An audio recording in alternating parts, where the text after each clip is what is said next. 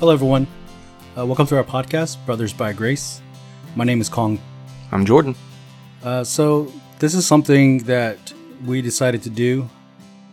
Uh, one is we constantly have conversations, and sometimes we would talk to other friends, and they would they would be interested in it, and, and they some people has mentioned that they would love it if we start a podcast. So that's what we're doing. And so this is pretty much something very casual. Uh, we're going to be talking about just daily things in our lives, uh, primarily going to be focused on Christ or the Scripture. Uh, but it's it's going to be just a normal, casual conversation, and we hope you guys enjoy your time uh, joining us, just kind of listening in. Jordan, anything you want to say? We're weird. Enjoy. All right, so I guess we'll start. Uh, you know, we weren't really too sure what to start with, but we figured we start out with just small talk about faith. I know uh, Jordan's put some time into studying. I didn't know if Jordan wanted to start off with anything. Yeah. So when I was new in the faith, one of the things that I struggled with and that I was kind of ashamed to ask was what is this faith that you're talking about? I understood it in kind of a principled way, like you're, you're kind of trusting what you believe, but it really fell short a lot of the time, and I didn't, I just didn't ask. And so I kind of worked into understanding what faith is and understanding what our faith is as Christians. We don't sit like a lot of people kind of give faith as it's in opposition to information, observation, reason, anything like that. They always portray faith as a blind faith. Like, we don't really know what we believe in. It's just, we kind of just do it. Mm-hmm. But biblical faith is actually the very opposite of that. Biblical faith starts off with information. So, the contents in the Bible, Jesus' death on the cross, those kind of things. The second part is um, mental assent, like I believe that. And the third part is personal trust. This is these three parts is what make biblical faith. And so when you think about it, I, I usually use the the really short definition of belief in action. So when uh, God says, "In all toil there is profit," uh, I hear the information. I believe it is true, and I put my trust in that. I put my willpower behind that. I put my like I am solidly walking behind this. Mm-hmm. And so it was just a brief thing because in scripture we're described as we walk by faith. Um, we are supposed to follow after, like Hebrews 11, the historically Old Testament men of faith. And so it's just that kind of thing of understanding how do I actually do that? What does it actually mean? Mm-hmm. Yeah, that's that's a question that my brother raises quite often is what does it what does it mean to have faith? Like it's like how do you apply that? Like there's a saying of oh you just got to have faith. And and sometimes it's like for a young believer it's what do you mean? Like how do i do that? I like a story. I have a couple but i'll tell you one of two scenarios and i think it explains faith well um, say you're a child, you're stuck on the roof of your house, and your dad is on the ground. It's a one story building, nothing as an adult that we'd be too terrified of, but as a child, it's an immense mountain. Your dad stands below you on the ground with his arms raised, and he tells you to jump, and he will catch you. Now, you know who your dad is. You know that this father has never dropped you. This father has always been there for you. This father has been trustworthy. The basis of your faith is upon the information you have about your father and his trustworthiness of him. And so you jump. That is a lot kind of like the idea of faith in action. Mm-hmm. Another scenario is you have a good friend, and this friend has, let's say, he has a bunch of awards for rescuing people from drowning in a stream. Um, you fall into a rushing rapid, and you're clinging to the rock in the middle of a rapid, and you can see your friend has climbed out over a tree and he has his arm reached down and he tells you to let go. So you let go and you trust your friend. It is this belief in who your friend is. It is the knowledge of him. It is this, I know he will do this, and so you put your trust in it. Those are kind of along those lines. Faith as an object. You're placing your trust in. Mm-hmm. And so for us, we're kind of the same thing. When I hear something in scripture that says, have faith, or somebody tells me to have faith, there's information behind that. In what? There's something I'm supposed to believe. And there's supposed to be trust. And it's not just trust without action. Yeah. I know, I think I was listening to MacArthur the other day, and he was going through Hebrews 11, the the verse about faith. And I, I kind of liked his example. It was faith is a substance, right? And so he was he was just giving examples of it's it, it has weight to it. It's it's just it's just it's not that it's nothing. And and as for Christians, it, we don't just blindly believe. There is something there, Mm-hmm. um, whether it's through knowledge or really through knowledge or just hearing the gospel. There is something there uh, for you to trust in, for you to believe in. And so, yeah, that's always one of the questions that my brother also raises is just, you know, about blindly believing. How come there are people who just blindly believes? I don't think they blindly believe. I think it's they believe in what they know of. Mm-hmm. So Paul talks, I wish that I could come so I could apply what your faith is lacking. Okay, well, if faith has information behind it, has belief, and then has trust, one of those three things that Paul is trying to provide the lack of. Belief is you, trust is you, so what's potentially lacking in that? Information. Mhm. And so, like, there are people who do a kind of blind faith thing. There's no information that supports what they're doing, but yet they believe it. hmm Um, that you would call blind faith. So I know there's different, um, I guess, religions, if you want to call it that way, Mhm. um, that are kind of Christian, like Mormons Mhm. and, and Jehovah Witnesses, and so this kind of understanding and knowledge. What about what about these two particular ones? So, biblical faith, it means that it has to be the right knowledge. The belief that Jesus made the moon and it's actually just a giant ball of picante sauce is not correct. There's no information that backs that up. Um, to have biblical faith, it means you have to believe in the biblical Messiah. hmm And so a lot of these religions, they have a quote unquote faith, information, uh, belief, and trust, but it's just not biblical faith. It's not a faith that will save. A faith that will damn. And so there is a thing of you have to have right faith. So what about like people who are just young? Like they're just are you saying that there are some who cuz I'm, I'm I'm thinking about young people in the faith who may be confused. Are you saying that they're not saved? No. I, well, potentially that's person by person, but it's the immature faith. Okay. So I believe that Jesus is God, and I believe He died on the cross for my sin, and I put my trust in Him. It's Mhm. as simple as you can get. Outside of that, you can start walking into heretical areas, and that'll be revealed over time. There is a potential that somebody could, I guess, believe the wrong thing, but there's also correction for that. Ultimately, your trust is kind of found in that, uh, who Christ is, and the fact that He is trustworthy.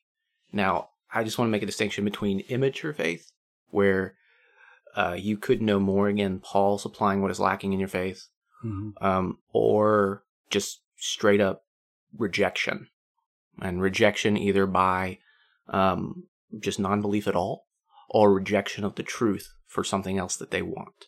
Yeah, because I I know for me, kind of my young days of being a young Christian. I guess it's not young days, but just being a young Christian at the time. Um, my church didn't teach a whole lot, and so I was kind of that young babe Mhm. uh, for a long time, and it was the fact that no one really taught. I mean, if they taught, they taught kind of the basic of who Jesus is, uh, no, not really getting into any kind of deep doctrines or theology, and you know, being young in that phase, because I know a lot of young people can go through an experience, you know, or go to youth camp or or come across some kind of song or something and and they get emotional about it and they get this feeling and they believe that's you know like the holy spirit. And they believe that they're real converts but because there is no knowledge that they fall away. And so that's kind of where i'm going towards is kind of faith and salvation kind of goes hand in hand. Um like how do we how do we work with that? Like people who just lack the knowledge and fall away where they never you know saved to begin with or is it I mean, that christians who who backslide or stumble So, a clear thing in Scripture is that if you have been given the gift of faith, if you've been made a new creature, you will not depart from it. Uh, the work of salvation, sanctification, those all those things are God's work in you. Uh, scripture says that I will complete the work I have begun in you. God is perfect to finish His work.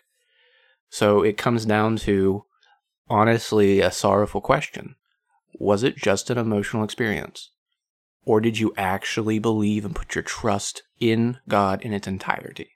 Yeah, I think we we had a conversation about this a while back, and we talked about trusting. Uh, do we trust our our experience? Mhm.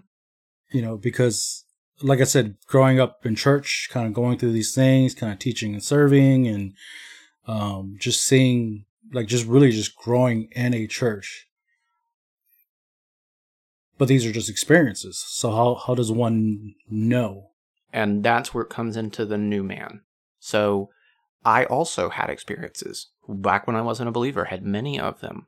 But the distinction between the two was when I actually did come to faith, there was a change. I it, it was a fundamental alteration of what I loved and what I hated, Mhm. and not on immediately.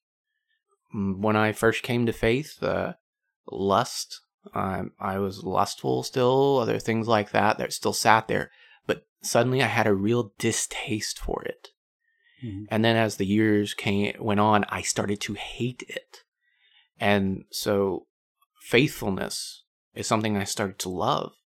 The idea of, or not just the idea, but display of God being faithful to us, a faithful man to his faithful wife, all of those things, suddenly I started to love these things.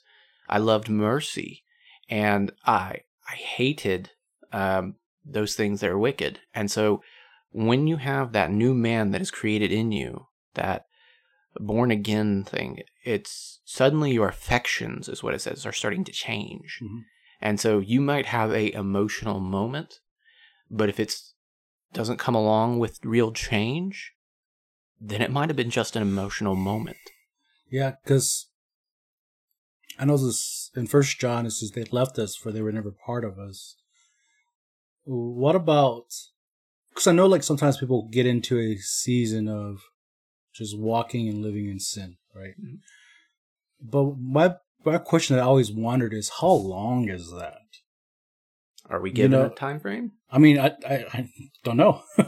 That's the question. Is sometimes you you sit and you think, hey, is this someone who walked away, or is this someone who is just struggling and walking in sin?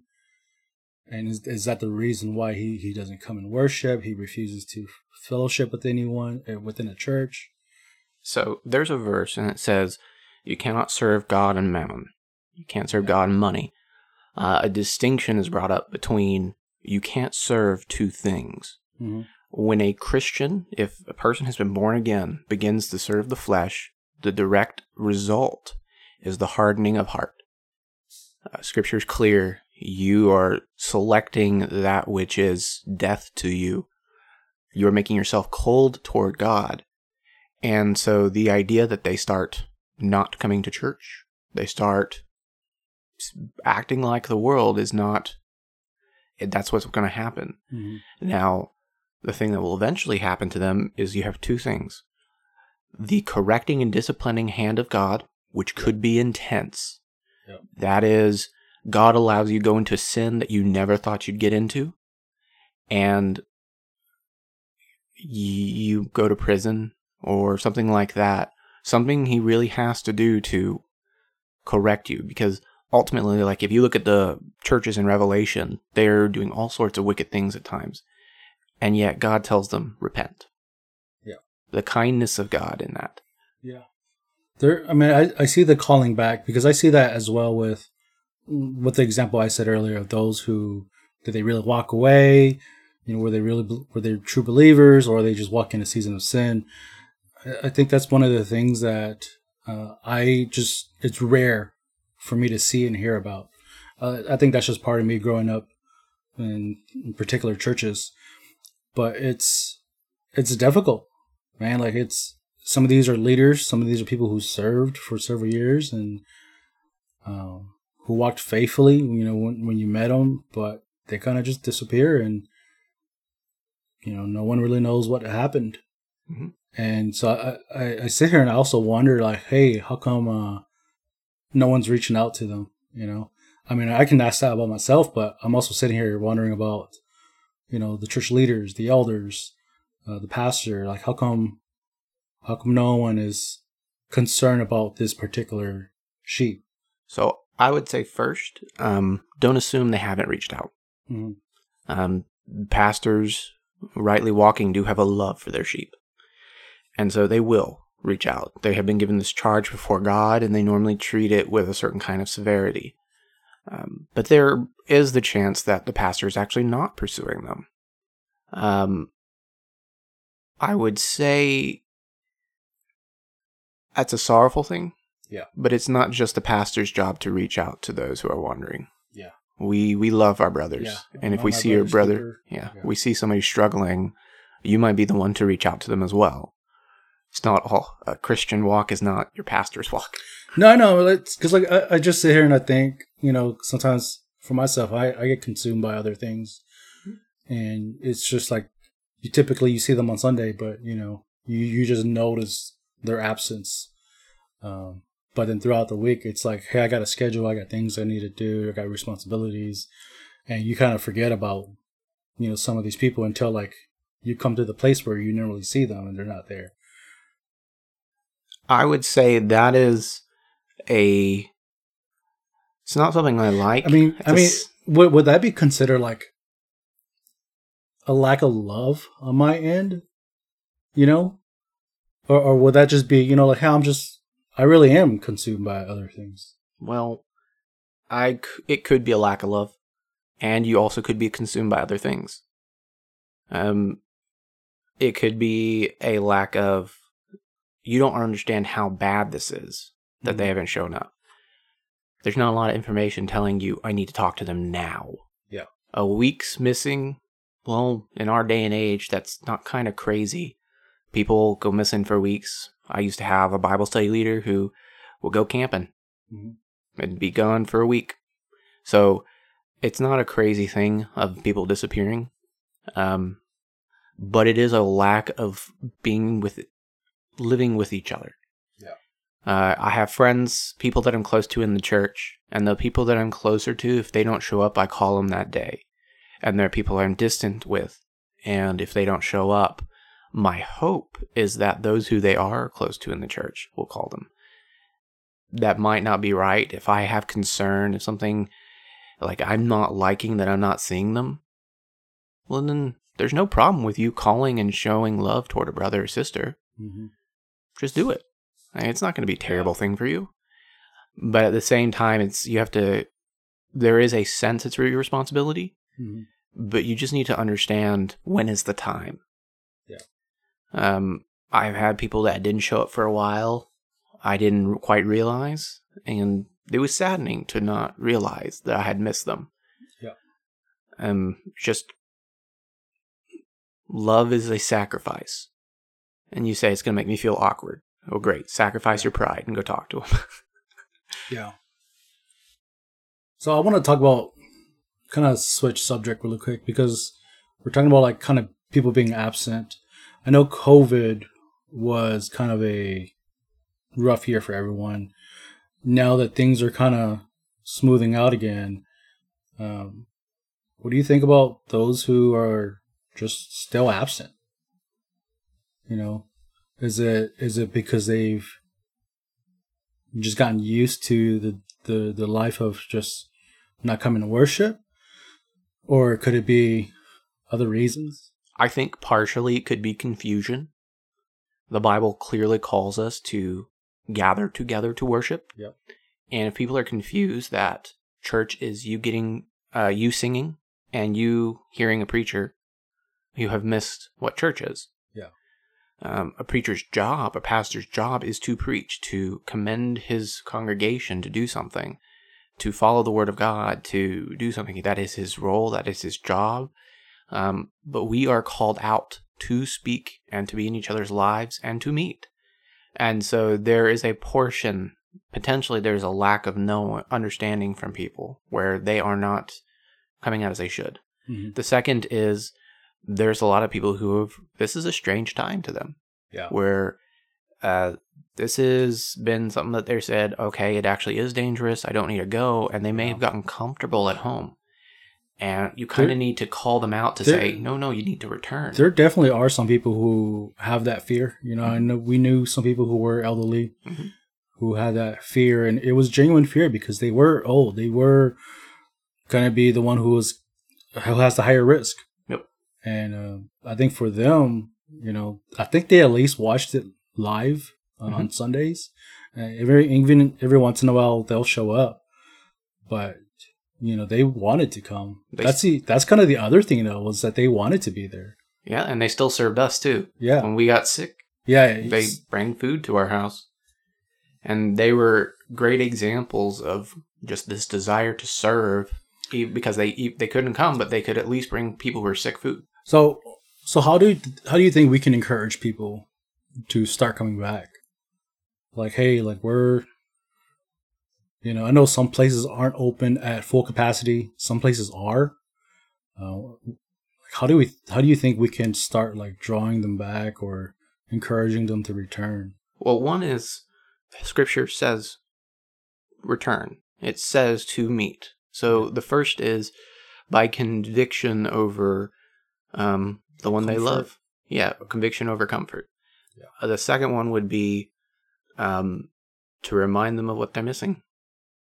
The being in the body of Christ, worshiping, is supposed to be something like close to understanding what heaven will be like, where we meet together and we praise our King amongst the brethren and, sis- and sisters. Like, and so there is this reminder too what they are missing, because uh, we love each other. It's one of mm-hmm. the things born in us as we become a Christian is the fact that we do love each other.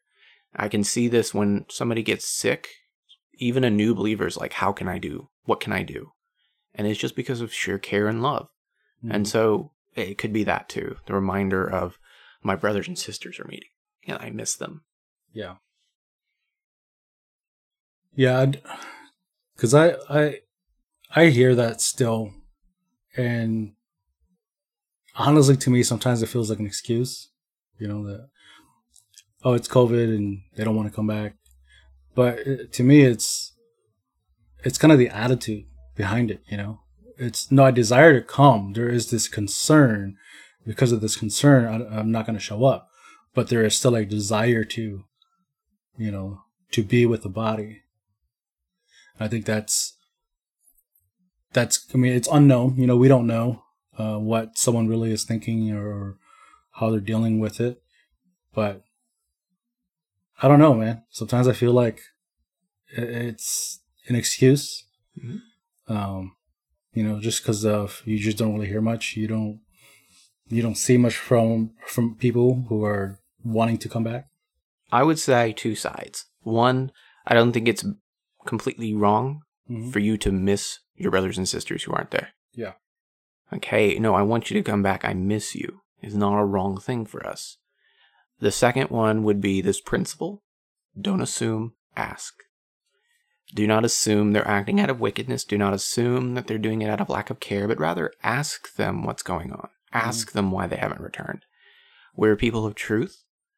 Um, we do not assume a truth for somebody else. Yeah. We don't. Uh, we can use information to try and ascertain, but I do not assume why somebody has done something. I'd rather ask. I, I, I want to hear the information. Yeah. Yeah, that's that's one of the things that we're kind of seeing at the current church that we're at, and uh, I really don't know how to how to respond to that. Like one is we're fairly new at the church where where we're at, and so we don't really know the people uh, too well, and so I don't know how people will take encouragement, or you know maybe they'll misinterpret what I say, or think I have different intentions when I speak to them about returning. So I mean that's kind of difficult on our end, um, but because I know we we agree that no, you should be at at church. There's nothing really stopping you or preventing you from worshiping um, you know, unless like this, the church just doesn't open. Uh, but even throughout COVID, like we, we watched it on, we watched it live, uh, for a bit. And then eventually, uh, you know, thank God our church didn't close for too long. Mhm. Uh, they eventually opened and we, we started going back as soon as they opened up. It's you always have to try and see how can I encourage them. I don't want to assume negative. I want to assume the best of my brothers. That's at least we think of the best of our brethren or our brothers and sisters. We don't consider them to be doing something out of wickedness. Yeah. And so I'm going to assume the best and I want to go talk to them uh, and encourage them, even though I haven't met them before. I, I want to be excited to meet them. I want to be excited to have them come back together with us to worship God. Um, how you do that is you, up to you. Uh, but the point is to encourage them to return, not to condemn them. We are not the Holy Spirit. The Holy Spirit will do its work. Yeah. We can help in certain ways, but and also to mean to just to tell truth is different. Yeah. And we are supposed to like talk to brethren in love, saying you are not acting right. If we have to get to that point, hmm um, but ultimately, like conviction should be from the Spirit. All right, I think uh, that's to be it for this episode. We're to go ahead and end it for now.